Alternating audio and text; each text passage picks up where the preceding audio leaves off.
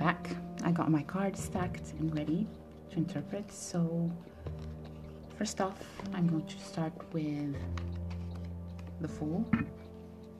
So, the Fool is a very, very interesting card because one of its characteristics it's not numbered. So, just for a script, short description, you have this young, youthful-looking type uh, with with certain with a rose in his hand extravagant clothing, and a dog. So this is um, the categorical description that you have uh, of the fool. Um, very often, uh, you know, if you take the tarot Waite version of the tarot, uh, the Rider Waite uh, version of the tarot, sorry, um, you will see that he's hanging um, at the edge of a cliff. Uh, but he doesn't seem to be concerned. Um, so this is actually the embodiment of, you know, beginning luck of the draw, faith, and just being optimistic and just going and moving. Um, as this card is unnumbered, um, it actually also um, is coupled with the concept of nothingness. So it's considered a very auspicious card. Um, and um, when this card comes out in a reading, um, it is time for the reader or the person doing the query to um, start from scratch, which is actually a good thing when you are in a situation in your life when you're stuck. So, in contrast uh, to the magician, or as an evolution of the magician, there's uh, an evolution of the fool. You have card number one, uh, which is the magician, and the magician is also a very, very interesting uh, card. Uh, it's the card that is associated with the planet Mercury and also the zodiac sign of Libra, if I'm not mistaken. So, just to describe this um, card, you have a young man uh, who's clad in um, red and white. In the um, Tarot de Marseille Arcana, he's dressed a little bit uh, elaborately, um, but uh, there's uh, he stands uh, behind a table that has several tools. So you have the suits uh, the four suits of the minor arcana, but in the Tarot de Marseille, it's a bit more elaborate. You have a knife, you have a purse, uh, a couple of dice. So, um, and he holds uh, his hands into two opposite positions. So the magician is card number one. He's the jack of all trades. He's the hustler. He's the, associated to the young professional. Uh, in re- reverse, he can also be called the trickster. And since he's associated with the planet Mercury, there's this um, connection of quickness, you know, being quick, quick-witted, um, to, to, to think and to be driven by intellect as opposed to the heart or even the, the belly. He doesn't act out of emotion, he acts out of his brain and that's what he needs to move on and to get to where he wants. His um, the position of his hands is uh, a very very uh, ancient one. Um, it's a, in the Hermetic codes. Uh, this position was um, designed the, the the principle of as above so below. So it means that um, you need to, it's one of the great mysteries of the universe, to, to put it in, in, in, in summary. Um, the, the, the macro, the big, always reflect the small. There's always this um, this repetition of certain superstructures that you see in the infinitely big, but you also find these structures, these parallels in the infinitely small. So, um, interestingly, uh, the position of the hands, uh, the, so with the hand, one hand uh, above the head and uh, the other arm, I would say, uh, pointing below, is actually also seen in the devil. So if you have the time, take out the Arcana number 15 and just try to focus and see the the similitudes between these two cards. So at third, uh, you have the Hermit. So this is the card number nine. Uh, the Hermit is also a very, very interesting card. Uh, you have this uh, clad uh, elderly gentleman who's hunched, who has a staff, uh, and who usually is depicted uh, in a very mountainous, rugged, inhospitable area, usually in the mountains. this is also a man who has a lot of knowledge. His knowledge is symbolized or reproduced uh, through the lamp that he carries, a lamp that contains six points. And the six points, uh, the six pointed light is supposed to represent the divine light, and that is given to you once you have, you know, uh, accessed uh, a certain um, stage of enlightenment. So I'm not going to go into the six pointed uh, significance, but just look it up if you want to. So this is also a very, very um, straightforward card uh, in the sense that you have this uh, individual who is burdened by um, what he knows, what he's experienced, um, and through that he chose the least trodden path which is the path, a path of wisdom, of withdrawn solitude, but also he's aware that he's fragile. The fragility is symbolized by the old age. This is not a young person. And the reason why I group these three together is that you can kind of see how um, an individual can go through three stages of life, uh, having with the Fool card the innocence of youth, uh, going over to the magician, who's the initiate, who is the hustler, who has a goal in life and who is ready to take on the world. And then you have the hermit, who might be the same individual who gets to a stage in his life where he has uh, one he has lost, and that he has nothing more to contribute, but he's might be richer uh, in experience than the most of us, but he chooses to withdraw from society. The hermit, by the way, is associated with the zodiac sign of Virgo. But don't worry about that. Don't get too hung up on, on these zodiac signs. So we'll move on to the next set of cards. So it's going to be um, the lovers and the hangman. So the lovers um, is Arcana number six.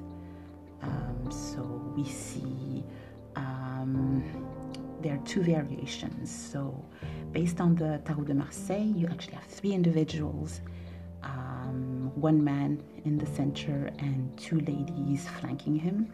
Uh, he seems to have uh, the his head turned towards one while his torso is towards um, uh, geared towards the next. And I'm actually wrong. They're not three individuals, but four if you take the winged, um, the winged creature above with a narrow pointing down. So that would be the Tarot de Marseille version. Whereas in the Rider Waite Tarot, um, you have three individuals. So you have um, a man and a woman in their birthday suits respectively, and you have an angel, um, you know, towering above. Uh, this is supposed to be representing Adam and Eve, and the angel, uh, the messenger angel, uh, who seems to be blessing their union. So, in the Rider Waite um, version, this is uh, a card that more emphasizes the relationship aspect. You have two individuals here in the lower back who represent duality, two trying to become one, trying to be united by uh, their love or, or the, the, the, the, the relationship that is celestially, divinely ordained, represented by the angel. Um, you have notions of twin flame, etc. But um, to actually be more true to the significance, the true significance of the card, I think that the version of the Marseille, uh, Marseille uh, edition is truer to this because due to duality and um, the fact that you have to choose between two, you have two options that you have to choose from, it more likens to the dilemma that uh, Paris uh, of the Iliad, uh, Priam's son, had to undergo when he um, had to pick, or he had to pick a winner, or he had to choose one of the goddesses to give the golden apple to. So there's this um, um, this notion of duality and dilemma, and it highlights the complexity of a situation. You know, who am I going to give it to? Who am I going to give the golden apple to? What consequences will it have? Um, in contrast, uh, you have Arcana 12, the Hangman. So, this is also a very interesting card uh, due to the position of um, uh, a man, um, obviously, uh, who's hanging by his foot. He's hanging upside down, he's hanging by his foot uh, on a tree. And to most of us, unless we're practicing yoga, it would be a quite an uncomfortable position. But to see the look on his face, um, he has a halo. So he seems to be in some higher state of, of consciousness. He doesn't seem fazed at all. Um, and you, since he has one foot untied um, and relaxed, and also hands behind his back. We don't know if they're tied or not. Uh, this might suggest that he is not really um, that pressed. Uh, if if uh, if you understand what I'm saying, um, seeing things upside down is also a way of seeing things from a different perspective. Uh, being in transition, and in contrast to the Lovers card, there's maybe the notion of not having to make a decision, which is also a decision in itself. So, coming into this card as a reading is actually very, very auspicious, at least when if it's in the in the upright. Um, this is the notion of, you know, staying put and trying to take the time to think things through, which is actually, you know, the the mature thing to do instead of rushing things or having to be pressured to opt for whatever it is that is presented to you. I'm thinking about the American elections. That was a dumbfire. but okay. Just my opinion. Yeah. So let's move on to the next set. So now I'm discussing man made constructs by man-made constructs, um, there's this, there are two um, two cards of the major arcana of the tarot that actually uh, show two structures that are purely man-made as opposed to you know objects. I mean yeah you you could say that the the magician or you know anyone who has a scepter wields a stick. It's also man made, but what I mean with man made is something that's really, really complex and that's really in the forefront of the cards. So I'm going to start with card number seven, which is the chariot. So, uh, brief description if you have that card, uh, you can appreciate uh, a young, dapper gentleman uh, who's well dressed, who's dressed in armor, very sure of himself. Uh, usually has a scepter. Uh, he has a hand on his uh, hip. Um, he's on top of a chariot. Uh, the chariot has a balustrade, so it's not an open chariot. Um, he has a star or either a moon.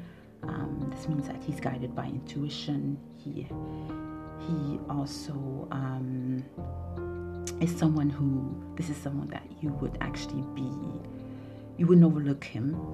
Um, and he's uh, he's guided by two creatures. Sometimes they're depicted as horses. Sometimes they're depicted as sphinges um, they usually are opposite to each other. Um, and yeah so the first impression is actually um, this person who's exuding um, self assuredness. Um, he's he's uh, very persevering, he's very triumphant. Uh, look at him on his chariot. Uh, riding a chariot is not necessarily the most easiest of tasks. You know, you have two horses that you have to, two sentient beings who have a will of their own that you have to guide. So it takes a lot of skills, um, takes a lot of, uh, uh, of dominance and power. And uh, you have to move forward, so you can't. You, you don't only take care of the kinetic energy that results of on, of, of two separate life forms, you know, moving you forward, but you have to let them know and impose yourself to let them know how to go on. And that's not easy, you know. I never rode a chariot, so I would not know. but um, I suppose that it's not the easiest. So it takes a lot of skills. Um, again, he's someone who is seen and who likes to be seen. Um, so you associate usually the chariot with all things PR.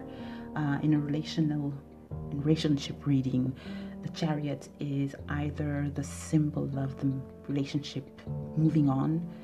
Um, if things are going in the right direction, things are moving in the right direction. There's a dynamic. Uh, there's a certain dy- favorable dynamic, or in the reverse, it might mean that there's a blockage. So things just are not moving forward that are supposed to. Uh, this card is uh, associated to the zodiac sign of Cancer, and uh, the, the, the representation of the chariot is actually a very, very old one. Um, it goes as far as that's me speculating, but um, Anahita, the Persian goddess of victory, um, and I think maybe Athena, the Greek goddess, she also is usually depicted uh, in a chariot.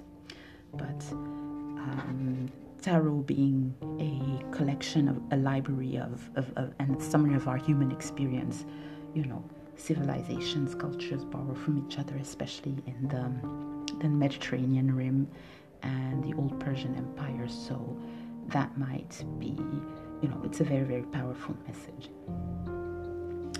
Next, we're going to talk to the, uh, we're going to talk about the second man-made construct, uh, card number 16, which is the Tower. So this is quite a dramatic card. Uh, people are always daunted when it shows up in their reading. So um, the tower, as it says, is uh, quite um, spectacular sight. A tower with a very, very bleak background, lightning striking it down, and two individuals just stumbling down the the the, the, the construct. So the tower is actually the card of Scorpio. It signifies a cataclysmic event. Um, it's also curiously related to all things medical. And I think that the reason why there's this link to the medical field is that uh, in the um, Tarot de Marseille version, the tower is called La Maison Dieu. So that's the that was the medieval part of um, hospitals, you know, of the hospitals. So if you needed treatment um, and you had to isolate yourself from your loved ones or they couldn't treat you, you had religious orders who had God houses, Maison Dieu, that's the, the literal transcription of the term, and you had to, to go there. The history, the background history of the tower is actually related to the Tower of Babel.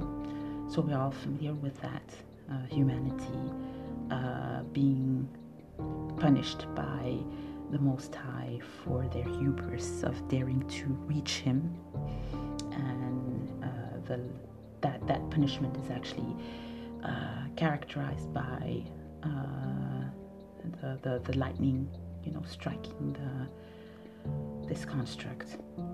And this intervention, this outside intervention, this unexpected event, which is actually lightning, you never know where it strikes, um, shows us that there are certain things that are out of our control, and sometimes there are there's a divine intervention. We all felt it at a certain time where, when we have a fallout um, and when it's inevitable, uh, it's a way to remind us that the ego is limited, so that we have to change our ways and we have to act from less from an ego-based uh, perspective, and uh, realize that you know um, when the relationship or when the friendship or whatever ship or uh, when you stand in front of a burnt barn uh, you have to recognize that maybe it was necessary. Not so much in the sense of accepting your destiny, but being introspective and um, highlighting that this was the result of a misunderstanding. So instead of seeing um, this as a negative card, uh, it's more to see it as a, a cataclysmic, uh, decisive event that had to it had to happen. So this card is actually associated. Did I say that it was Scorpio? I think. Yeah, it's a card of Scorpio. So it can also be associated with someone who's the Scorpio sign, if that helps you. All right. So next, spooky, scary skeletons cards. Okay. I suppose you already have a foreboding of what they are. So we have the devil, and we have the arcana with no name, otherwise known as death. Ooh, okay, so I'll start with death. Again, this has nothing to do with physical death or anything. So, the way I'm going to explain these two cards is to try to make it as rational and as level headed as possible. So, card 15 is the devil. So, we see this uh, winged and horned creature and the pentacles, the reverse pentacles, and uh, the, some of you who are a bit knowledgeable know that it's associated with the goat of Mendes, the Baphomet, and whatnot, and all these signs of devil worshippers and whatever. But these are symbols, you know. So on the second plant, you see um, a man and a woman um, who are also warned and who are chained, you know. Um, weirdly enough, these chains are pretty loose. Uh, in the Tarot de Marseille, their hands are hidden behind their back, suggesting that uh, when you have your hands behind your back, it's that you're hiding something, or it means that you know you're not really, really being honest. So it suggests that you know the situation, the predicament that you are in, chained to you know something, to something or some entity, is not is something that you can get out of if you want to. So um, when it comes to this devil. Um, devil has an etymology of being, you know, a Greek etymology meaning idea or the antagonist. And um, when it comes to this card, you have to take a Jungian approach, especially when it comes to reading. It has nothing to do with Satanism or devil worshipping, nothing of that sort. But when this shows up in your reading, um, it actually alludes to unbridled sexuality, libido, uh, this the, the, animal within us that needs to be tended to or cared to, um, but in a way that we don't get addicted to. It's also the card of addiction. In the reverse, it can signify toxicity, either in a relationship or in a professional setting. So, um, and it also represents the material world money, power, dominance, you know, the fast car, the beautiful um, Instagram model, etc., etc., and thinking that this, these items, these physical items, are going to be are the end all be all of your existence. So um, I can only relate to what this very old pagan symbol was. Um, the term devil is actually a Christian one. Um, before monotheistic religions, you had pagan polytheistic religions in which um, orgiastic rituals and, and you know, uh, your wild nature was something that was accepted. Um, you ha- also had the concept of sacrifices, be animals or humans. Um, and I'm not condoning this, this is not an ethics course, but uh, it just highlights that we as humans, um, or our ancestors at least acknowledged uh, the, the shadow, what, what Jung would call the shadow. Um, so this creature embodies our subconscious, you know, um, and it's a cautionary card to be careful or to to acknowledge that subconscious, that dark side, that wild side, and to not see it as an enemy, but to acknowledge it and make sure that you can use it, uh, you can highlight it, uh, and that you don't get consumed by very controversial card, but it's not what it means. So, next to Arcana with no name, um, we all know how the card looks like. You have uh, a very, very emaciated, almost skeletal um, person.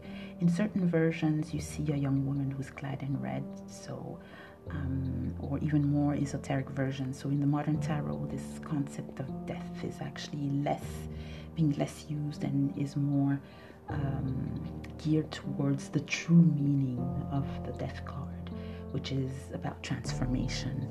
Um, death is an alchemic uh, state of uh, state. Um, in the Tarot de Marseille, the, the, the, floor is actually not red with blood, although it's littered with limbs and bones and feet, but it's black. Uh, it, really, it, it, actually harkens back to the alchemic uh, principle of Nigredo, um, where there's absolute decomposition. Uh, death is part of the cycle of life. Uh, we can't escape it. Um, but in this context, it doesn't refer to physical death, it refers to um, letting aside or let something die that no longer serves us. It's about, you know, throwing everything overboard, tabula rasa, transforming yourself and detaching yourself from uh, things that no, no longer serve us. In the tarot Waite uh, card, you have um, several um, characters, and there are two of them that are pretty interesting. One is um, a monarch, uh, so you have the the rider, uh, the black rider, with his um, étendard, so with his flag, his black flag. Um, and standing in front of him, you have this this uh, hierophant character who's pleading with his life. You know, he's clad in gold, etc. You see that. You see the fear in his eyes and the apprehension. He doesn't want to. You know, we're all equal in front of death. There's a certain point in our lives where we have to let go of these things that push us back. And you have a small child who in the contrary, you know, brings is fascinated by this creature and actually welcomes it. So um, it actually highlights the aspect of ourselves, you know, of um, being as innocent as a child and, and, and just welcoming uh, the change and the transformation. So, next we come to the authorities part. So, um, what I meant with authorities was anyone who had, who sat on a throne and wielded some form of authority, except the justice card. So, there's the emperor and the empress, and then you have the hierophant and the high priestess, or the high priestess and the hierophant. So these four cards don't really mean, I mean, they don't really, there's no real um, explanation as far as what they represent. You know, the emperor being the alpha male, the leader, um, the father figure, uh, the male principle, maturity, success, um, and the empress being the female counterpart, abundance, and you know, sometimes you see the empress with a heavy pregnant belly, you know, uh, fecundity, fertility. She represents the perfect woman, and her counterpart and emperor means the perfect man. So in a reading, you know, everyone kind of secretly, when they do a relationship reading, everyone secretly hopes to um, have the the emperor and the empress in their in their reading. Um, so uh, these are very very um, strong archetypes. Um, I think that you know everyone can identify with them their power and their influence are represented in in their in, in the scepter that they wield. So the Empress is card number three, and the Emperor is card number four. So Empress is related to the sign of Libra and is ruled by the planet Venus, while the Emperor is ruled by Aries. And you can see he's clad in red and he's very fiery and he's very passionate and he's very authoritative, etc. So um, there's not much explaining, so you can free associate as much as you want. There's it's pretty pretty straightforward. Um, their power and influence is in the real world, is in the concrete. These are rulers, these are CEOs, these are influencers, these are people who are on top of the food chain, right? And as counterpart, you have the Hierophant and the High Priestess. So, uh, La Papesse, c'est le pape in French, so that actually is pretty, uh, it's pretty telling. It's not much to say. So, the High Priestess is card number two. She's very, very mysterious. She exudes that mystery. She's an initiated woman. You can see that. She's when you see her represented between the two Masonic um, columns. Uh, she has a book. She doesn't have a scepter. Out of that quatuor, that group of four, she's the only one who has a book on her lap. So, what kind of book? Who knows? Book of spells, a book of uh, religious texts. Is it a grimoire? We don't know. She's veiled. Um, you know, she has this interesting uh, hat on her head. Um, she not only carries a veil, but she has a veil behind her, you know, behind her that hides uh, what is actually behind her. Uh, there's a hint of still waters, and this is also a recurrent term uh, theme. So the moon, the water, um, the book, being seated, being placid, being passive, um, knowing without telling, uh, having access to certain secret knowledge, uh, the notion of you know being connected connected to the divine, but uh, not seeing more than that. So that's the way uh, usually the priestesses of old were initiated. They were not really um, they had access to power, but they actually acted or, you know, schemed in, in the background. Uh, in opposite, you have card number five, the Hierophant. So he's the typical spiritual leader. Uh, he is also depicted between two columns, but these columns are not Masonic columns. So um, although he has a spiritual influence, um, his power is actually terrestrial. So he's the only one who actually gets to bless other people. Um, in the Rider Waite version, um, you can see that he wears all the insignia of actually the Pope of the Church of Rome with the keys and with the three pronged scepter and with the papal tiara um, and also the robes. You can compare him if you take the magician. You can see that he's also clad in red and white.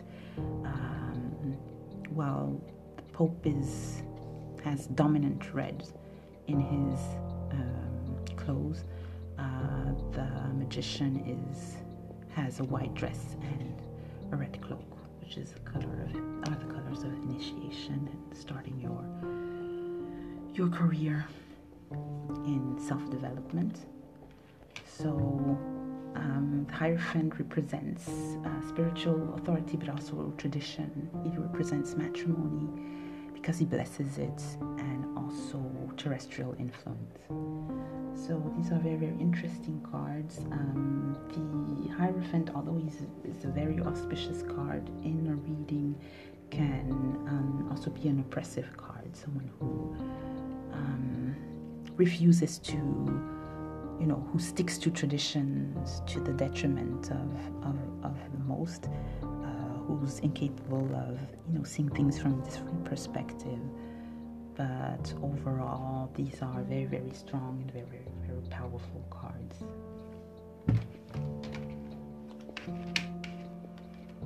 So let's move on to the next and actually the last two cards of the tarot that um, will conclude our major arcana arc. So, what we have? We have the Wheel of Fortune and the World.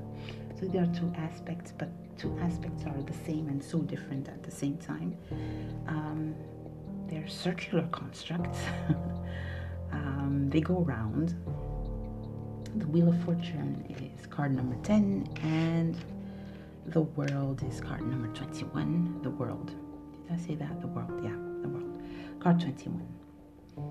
So, uh, the Wheel of Fortune here um, is actually the centerpiece of the whole game of the major arcana. Um, there are 10 cards Wheel of Fortune and 10 cards that follow the Wheel of Fortune. So it's a wheel, you know, so there's this notion of being in flux. There's also the karmic notion, there's a whole Kabbalistic, um, uh, the whole very, very heavy Kabbalistic uh, connotation that's there.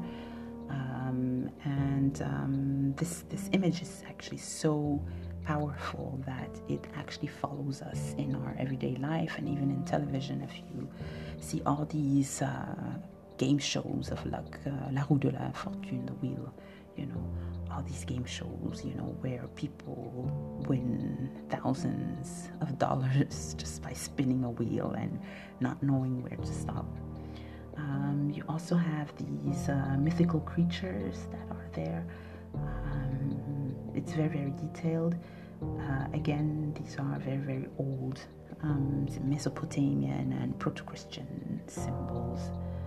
Um, so they hearken to, you know, uh, long lost civilizations, but somehow they these these these these old uh, symbols from Mesopotamia and uh, Babylon by way of um, Israel and Egypt have managed to survive and get back to us.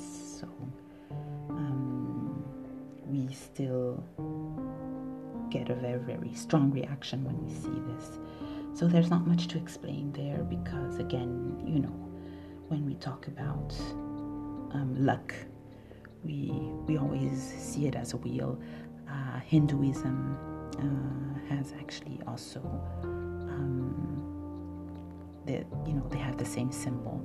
Um, I'm not going to debate which one has which, which which related to which, but it's a very, very old concept of what goes up, what comes down. That life is ever changing, ever evolving, and you might be on a roll one day and you can be down your luck the next. So it's a very auspicious card, but it's also a changing card. So the next and the last card that I'm going to describe is the world. this is actually usually when it comes up to in your reading, this is the most optimal card that you can actually um, get. Um, everyone wants to have the world because it's the card of completion. Um, so, what else to say? You complete your cycle, you're done. Uh, it's a, it's the perfect circle, or rather oval. Um, but it also signifies something else um, because the oval is a description of the portal. You go to any church, church pier, and you see usually these um, holy characters, be it uh, Mother, the Mother of God, or Jesus, going through these portals. And um, the Vesica Piscis is one of those portals, uh, signifying that you go from one stage to the next, you know, either through ascension or through physical death and resuscitation. But um, again, um, it's not something to be taken literally. Um, it signifies in your reading that you have completed a cycle or you have completed whatever you had, whichever task you had done. So that's why it's a very, very positive card. So this concludes the second part of the Major Arcana. So I hope that you enjoyed uh, this explanation. Again, my apologies for not uh, for having to redo that, but I hope that you will um, be able to continue on your journey of self-discovery. And um, I'm sounding off and wishing you a good night. Bye bye.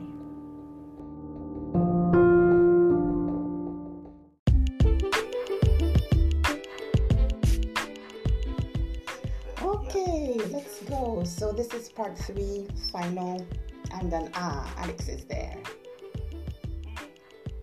So Alex has joined. Um, let's hope that she will appear. Just need, probably just need a few seconds to join. Yeah, to join. So um, I'll wait. So I'll just start. Yeah. Um, so Alex if you hear me or see me, welcome. Um, this is the last uh, segment, so it's going to be pretty quick. Uh, my time, unfortunately, is limited on Zoom. Uh, I only have 30 or 40 minutes, so I'll just go. So, uh, Minor Arcana is actually represented, uh, you know, um, as in contrast to, to Major Arcana, it represents events or individuals uh, you know life's activities. So it, it, it, it the, the, these cards are more of a reflection of everyday life and that's also why there's 56 of them. Um, the, the, the good thing about the minor arcana is that it gives nuance to, to, to reading. It's a bit more personalized more granulated and um, it's not you know you don't have these life you know these life uh, these life choices so the cards have four suits. Um, like I said in my first lecture, um, it's uh, sorry I wrote cards. Um, they are uh, directly linked to the modern day cards that we know now. So these suits are repeated from one to ten, and then you have four figures. I'll go more into details. And some games sometimes um, instead of having the page, uh, they have the princess. But usually the four figures are the page, the knight, the queen, and the keys. And these suits always represent um, the four elements which you know. So further up, you have these suits. So just to give you a quick perspective, you have uh, the wands which represent fire. Um, it's actually moving energy, you know, it's being creative, it's being expressive, it's putting things into motion, and uh, they represent the spirit, spiritual aspect of the mind. I link the zodiac to it. Sometimes it, you know, during a reading, it makes sense. You know, if you want to identify a certain person, the zodiac um, is a good indicator for this type of thing but it doesn't necessarily have to be. Um, then you have uh, the cups. The cups always represents water. Oops, sorry, uh, represents water. So water is feelings. You know, we, we talk about still waters being deep, etc. It connects to the heart. Um, you know, and uh, people uh, who are represented here in the zodiac are very very emotional people, but they um, emote differently. But it's always they always are driven by emotion, either by feeling too much or not enough, or by you know reacting upon it. Um, you have the third suit, which is the sword. Uh, this, these are people, or this is uh, um, an aspect that, that represents the intellect, air. Uh, it's about ideas, projects, it's about calculation, mathematics. It represents the mental. And then you have the pentacles, you know, the, the coin. This is material, you know, the material world, materialism. Um, and, and the more coin you have, the, the wealthier you have so it, rep- it represents the usually the body and um, I have to say, as a Taurus myself, you know, I like things to be concrete. So it, it, it has uh, yes, it this, has this me. So when it comes to But me, Aries, I, I have just to ensure Yeah. Aries are the same. Aries is- are the same in the sense that things need to be concrete. If they are not, it's like as if it's not tangible enough, and it is um, um, as if the feeling is not direct enough. Mhm. When we are frustrated in terms of feeling, we tend to be, um, you know, a bit nervous. So it has to be quick. It has to be concrete. It has to be tangible. hmm Yeah, Aries are quite the same. yeah, that's true. Yeah, but you're more, you know, you go more after your instinct to just go and you just do, etc. Yeah, you know. So, um, yeah, so I just wanted to move on to what the numbers are. Uh, the numbers are actually closely related to numerology. So, for those of you who are interested in numerology, you can really, really go and see the links. Um, personally, numerology is not something that I'm very, very familiar with. Um, I know it more or less, but I'll, I, I myself would need a refresher. Um, so if someone has an affinity to numbers and, and, and, and uses this to, to, to make sense of the life we're living, you know, go, go at it. Um, I will just focus on the ace, you know, uh, so the, the one, it's always about beginnings. Um, when when the ace comes out in your reading, it's actually very very um, um, it's very auspicious. So let's say the Ace of Cups, it looks like this. Um, so um, it always starts with the beginning, with the beginning of a new relationship, beginning of a new project, beginning of new ideas, etc. And um, in the permutation of the wands, it's also very very significant because it's always a hint of you know new new the, these two um, aces are actually very very significant when it comes to um, doing and emoting because we still as human beings are driven by you know our drive and then also our emotions. Um, then you, you you know the the higher you go in numbers it, it, it increases in complexity. You know one plus one is two two plus one is three. And to um, if you're reading it through uh, you see that the the, the the odd numbers are always always create um, in, uh, you know lead back to an unstable energy while the the, the uh, even numbers two four six eight they you and 10 they they um, they relate to um, more you know more stable energy. Um, stable doesn't necessarily mean good it can also hint to you know uh, you know um, being limited being doubtful uh, but uh, the seven is also you know uh, it's uh, six plus one so it hints at you know being confused. And in the end you have the 10 the 10 is always uh, you know completion. You'll hear that very very often. Um, you know it's about realization completion but it's you know numerology wise it's 1 plus 0 so it's always uh, the end you know of something and the beginning of the next. So there's always transition. Nothing is fixed. So then we have the figures one to one. Again when it comes to the pages uh, what do we have here? You have a page uh, so the, these are actually very, very childlike, um, childlike figures. Uh, they represent a person, very often a person who's actually carefree, but they also represent a message. You know, um, they represent a maturity. Uh, childlike, you know, up to 13, let's say an individual which is is 13, but also uh, um, they can, also represent an aspect of the reading where where there are uh, things who you know um, there's an opportunistic uh, energy to that you know? Uh, well in the different permutations they can mean something different. It's a bit daunting but with the time you got, try to get you know it's always good when you do a reading to have your um, either these slide sets or to even if you have a, a tarot book to have that uh, with you so that you can find the nuances.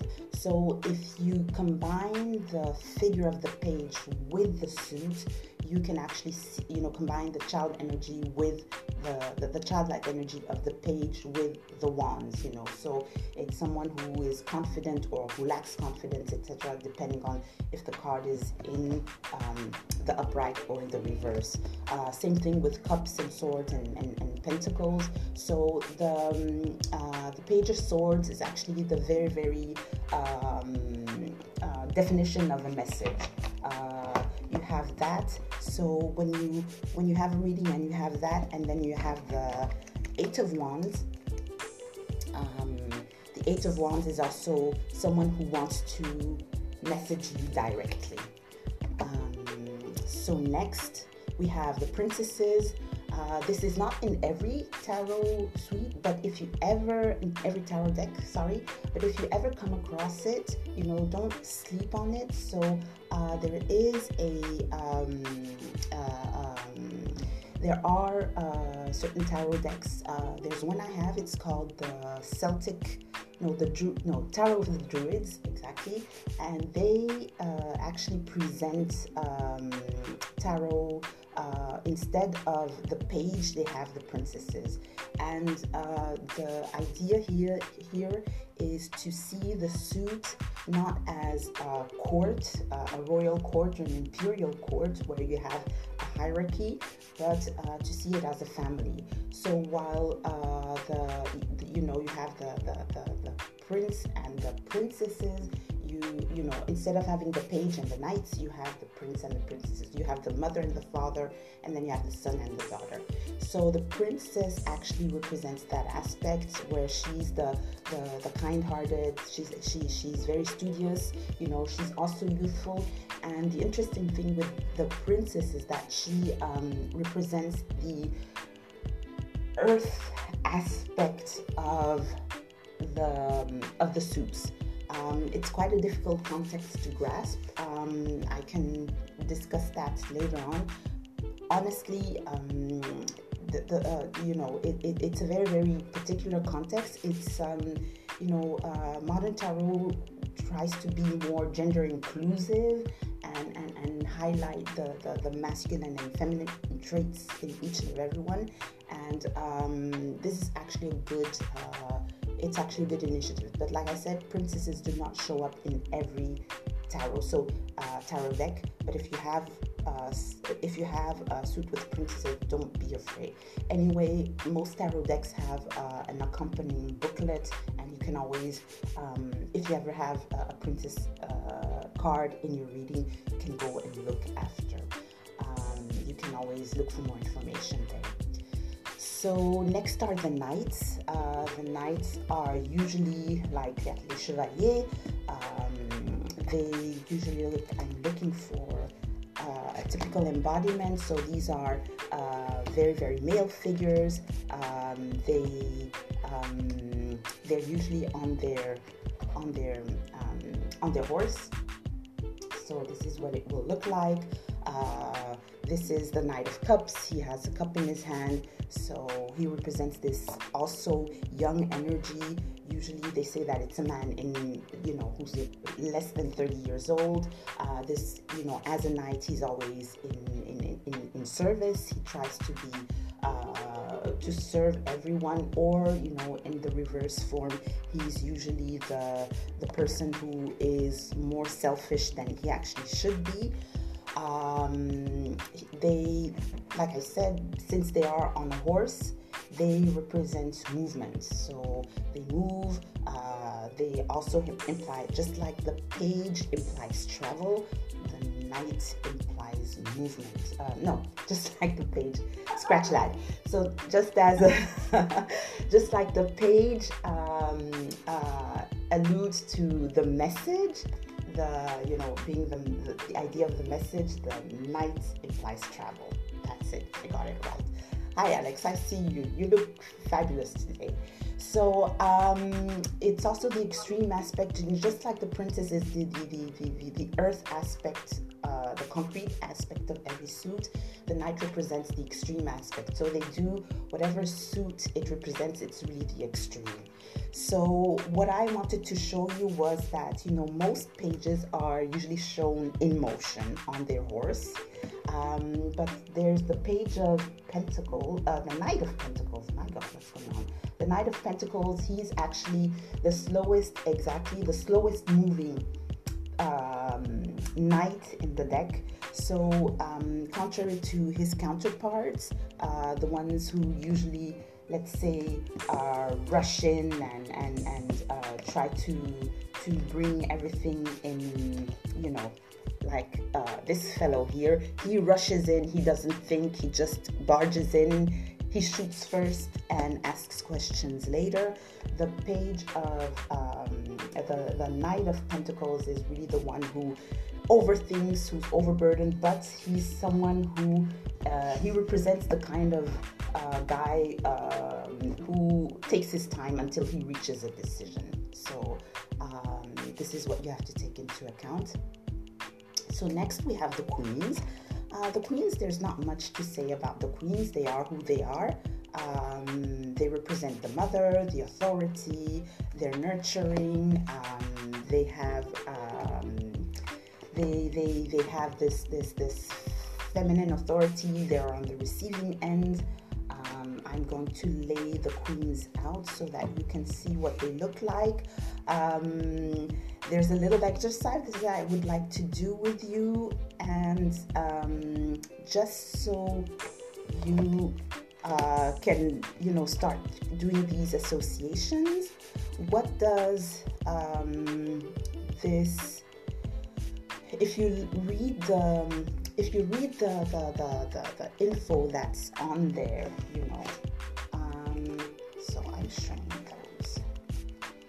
So we have these four queens. So while the Queen of Wands is the femme fatale, she usually is the older woman. She she has this cat. So regardless of the tarot deck, no, some tarot decks will not show them to you. They are like this.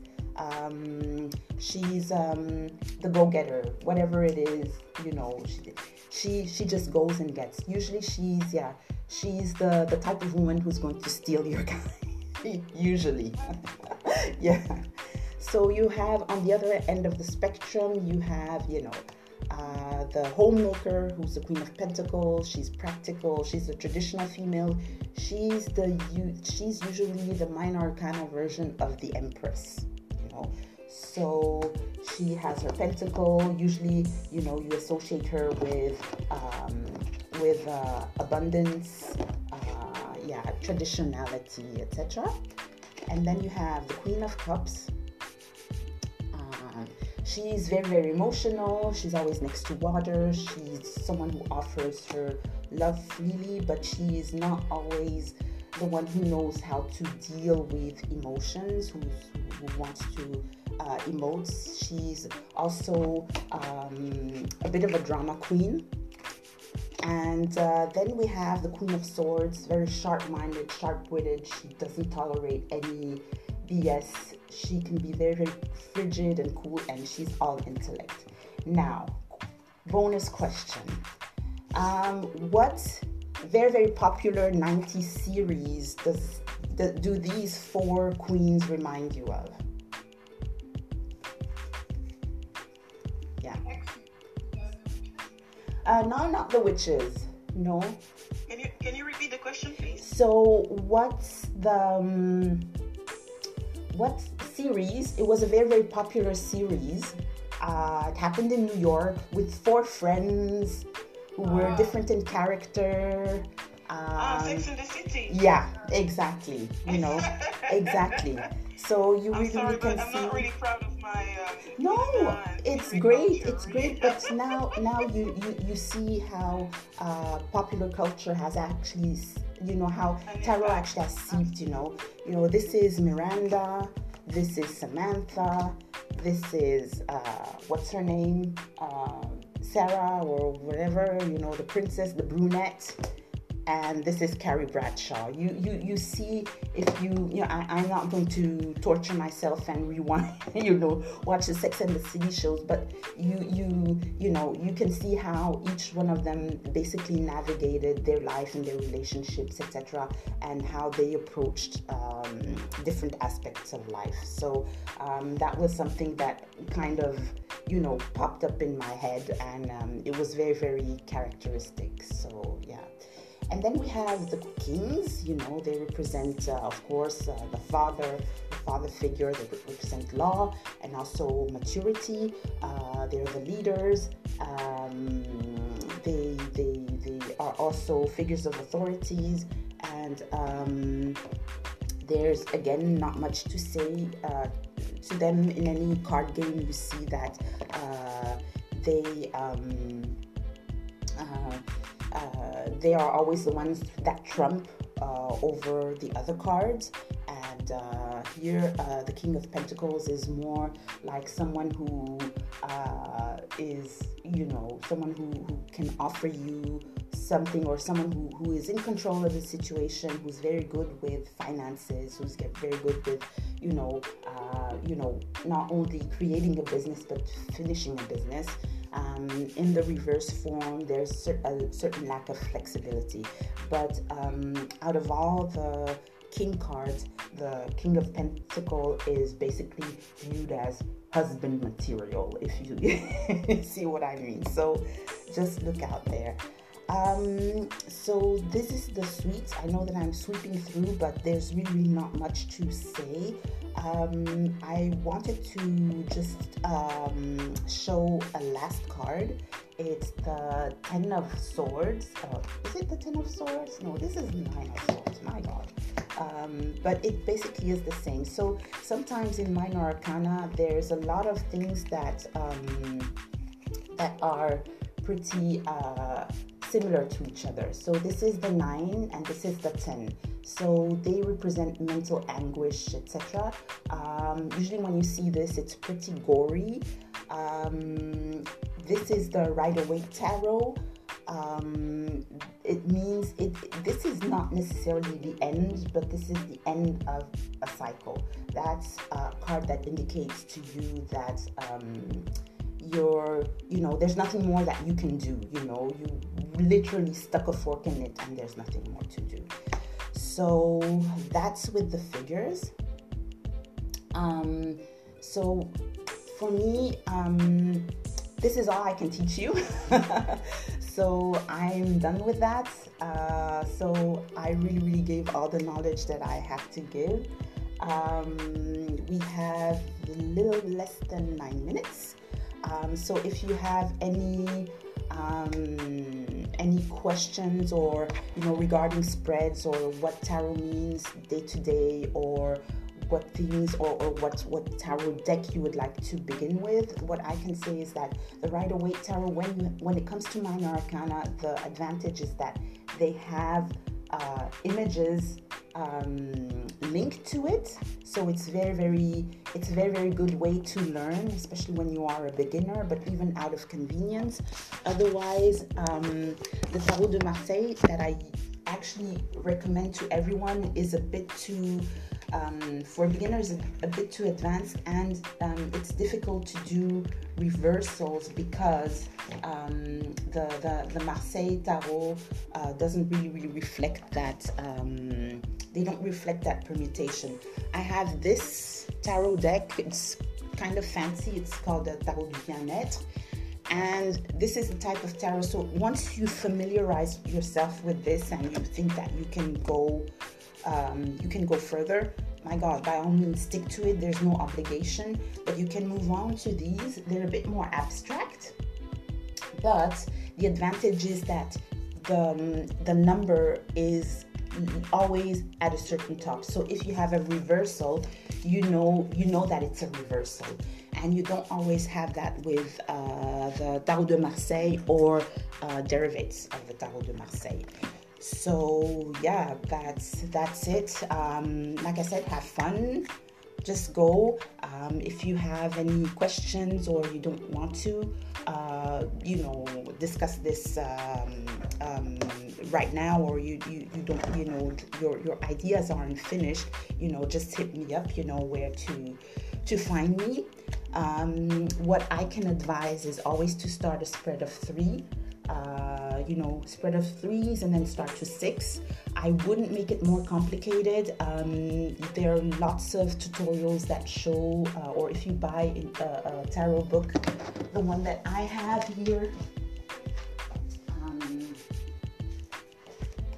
yeah, it shows different types of spreads, you know, uh, that you can practice depending on the query that you're you you have or or, or whatever. So you can do that. Um, always keep a journal. For me tarot is again is not about you know seeking the future or anything. It's just really about you know um, finding yourself understanding yourself understanding the world around you and just have fun and, and try to understand that. So yeah, that's it. So thanks a lot for assisting. Um, so I'm really, really glad that I did that. I might have one question. Yeah. If um, Alexandra has a question, I can just, you know, follow you. But I might have one question. If you have a question, Alexandra, I'm just listening, and then uh, uh, I'll go ahead with my question. Mm-hmm. Just let me. Okay. okay, Matilda, I have one question. Mm-hmm. How about the daily so these are usually the, the daily cards, yeah. So usually in tarot, uh, what happens is if you're... You. Oh, sorry. Is it better now? Yeah. Is it better now? So daily cards are um, cards that you, you know, they, they actually reflect um, I say daily cards because they are way more, there's way more choice than you have with the major arcana. But usually, when you do a reading, you should put the minor and the major together so that it gives you, you know, um, the the reason why I, I said it was daily was yeah because it's more mundane, you know. Um, since you have more cards here than in the major arcana, it's more about um, it, it, it, zeroes in on the, the, the aspect, the day to day aspect, certain situations, and certain persons. Oh, I'm a bit suspicious. So okay. I don't know if it makes sense to do mm-hmm. It each day. No, no, no. It doesn't. No, it's not about doing it each day. No, no, it's not about that. It's not the the, the some do. You know, personally, I don't. I wouldn't advocate to to towards it.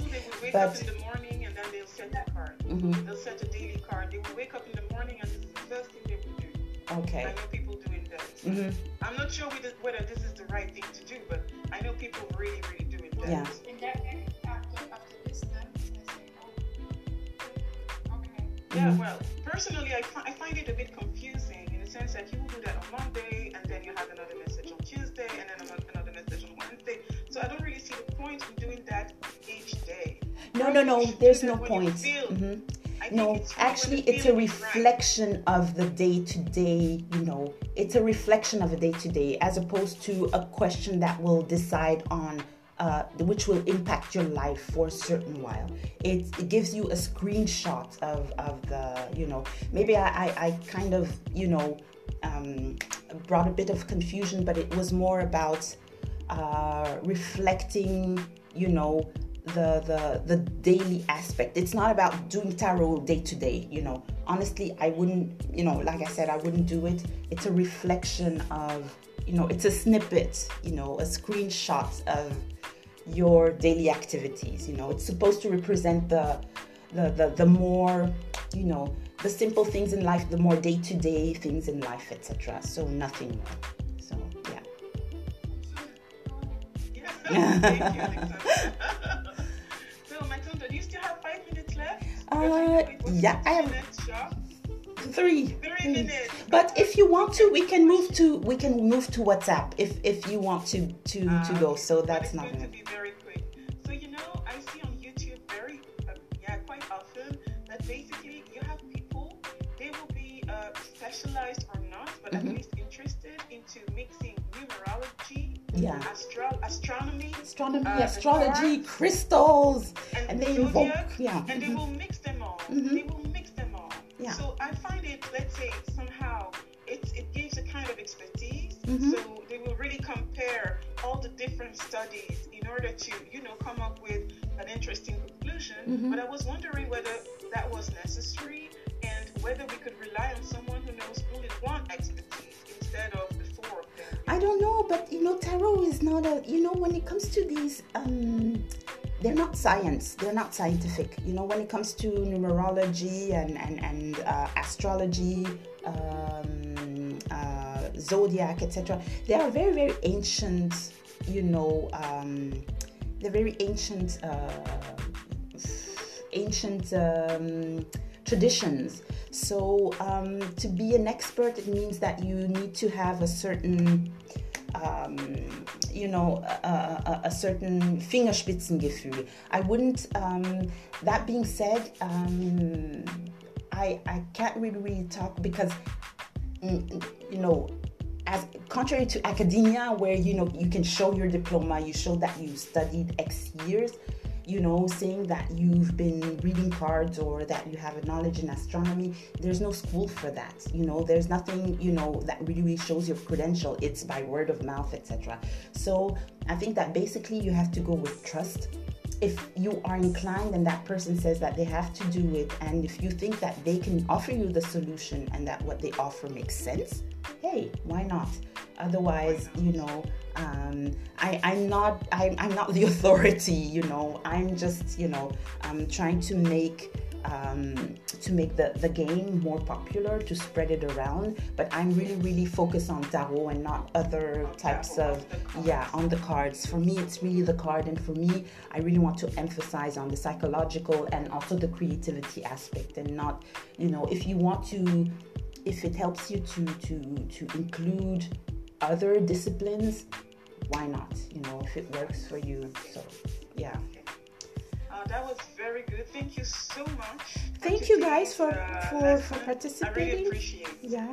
And thanks for participating. Um yeah. So i don't know if i'll do anything so i'll take it to the next level. I don't know. That's uh that's um up to whatever the pandemic or whatnot.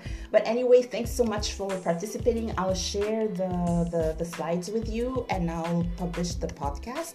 And yeah, that's that's it. That's the conclusion. Um, it was really, really a very, very interesting adventure. And I'm really so glad that I managed to reach so many people and to make um, uh, this this period less less um, gloomy. And um, I wish you guys all the best and just have a great Sunday. So, yeah, Same all the you, best. Okay. Okay. Susan, Alex, all the best. Bye. Bye, Alex. Bye. Merci. Bisous. Ciao, ciao. Tschüss. Ich bin noch am verlassen. Oh.